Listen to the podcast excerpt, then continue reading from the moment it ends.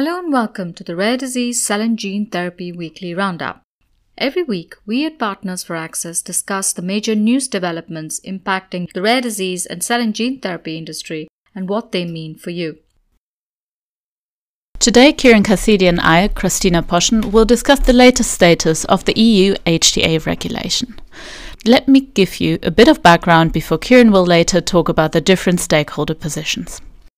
Since 2004, the European Union collaborates on the drug approval, allowing manufacturers to submit just one application to gain marketing authorization in all 28 European member states. But then, to actually gain reimbursement, you need to submit 28 different reimbursement dossiers. To stop and to harmonize this, in January 2018, the European Commission adopted a proposal for a new harmonized HTA regulation. There are four different key features in this proposal. The first is the joint clinical assessment, the joint, the joint scientific consultation, identifying emerging health technologies, and voluntary cooperation. The one we will be focusing on today is the joint clinical assessment, and that is the most controversial aspect of the regulation and caused a nearly standstill of all the negotiations in the last year. The joint clinical assessment, as the name says, focuses really just on the clinical aspects. The economic evaluation and the pricing are still within the remit of the individual member states and will happen nationally at a separate stage. Already, the idea of giving up responsibility for the clinical evaluation is causing a standstill among the countries. Now, with a new European Union in place and just before the end of the Finnish presidency, the proposal is cropping up again, taking over the media. The biggest controversy at the moment is around Article 7. Should the assessment be binding on member state level, as currently proposed, or should it not? A recent ruling of the European Court of Justice supports that the current wording means it is legally binding and countries are not supposed to duplicate any of the work that has already been done.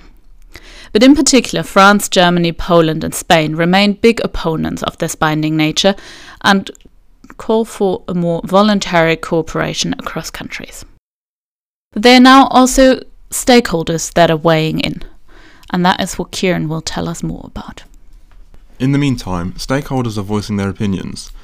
The European industry body, EFPIA, is in favour of a binding joint assessment in order to streamline European wide assessments and avoid different outcomes in different member states with the same evidence. Of particular importance to EFPIA is the avoidance of reassessment and duplicate efforts at a national level. Along with support from industry, patient groups such as EURORDIS came out with a statement underlining that patient access to innovative therapies should remain the key target for all stakeholders and the necessary delays through duplication of work will not lead to success.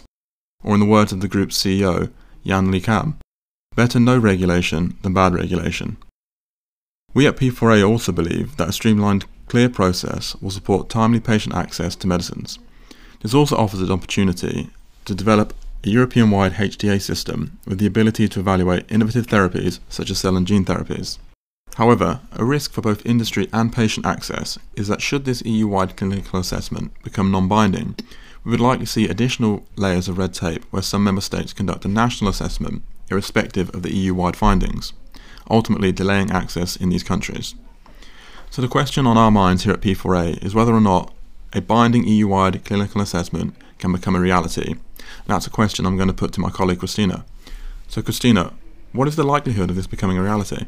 I think there is certainly still room for it, and I don't think it's completely dead. But looking at the time it already took, it needs the big countries to move.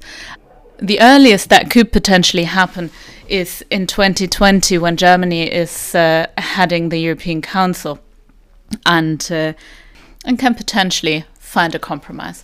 But until then, I don't think much will happen. And that's it for this week. For more news and analysis, do visit our website www.partnersforaccess.com. Subscribe to our podcast on iTunes or wherever you listen to your podcasts, and don't forget to leave a review. We welcome your feedback. Thanks for listening. See you next week.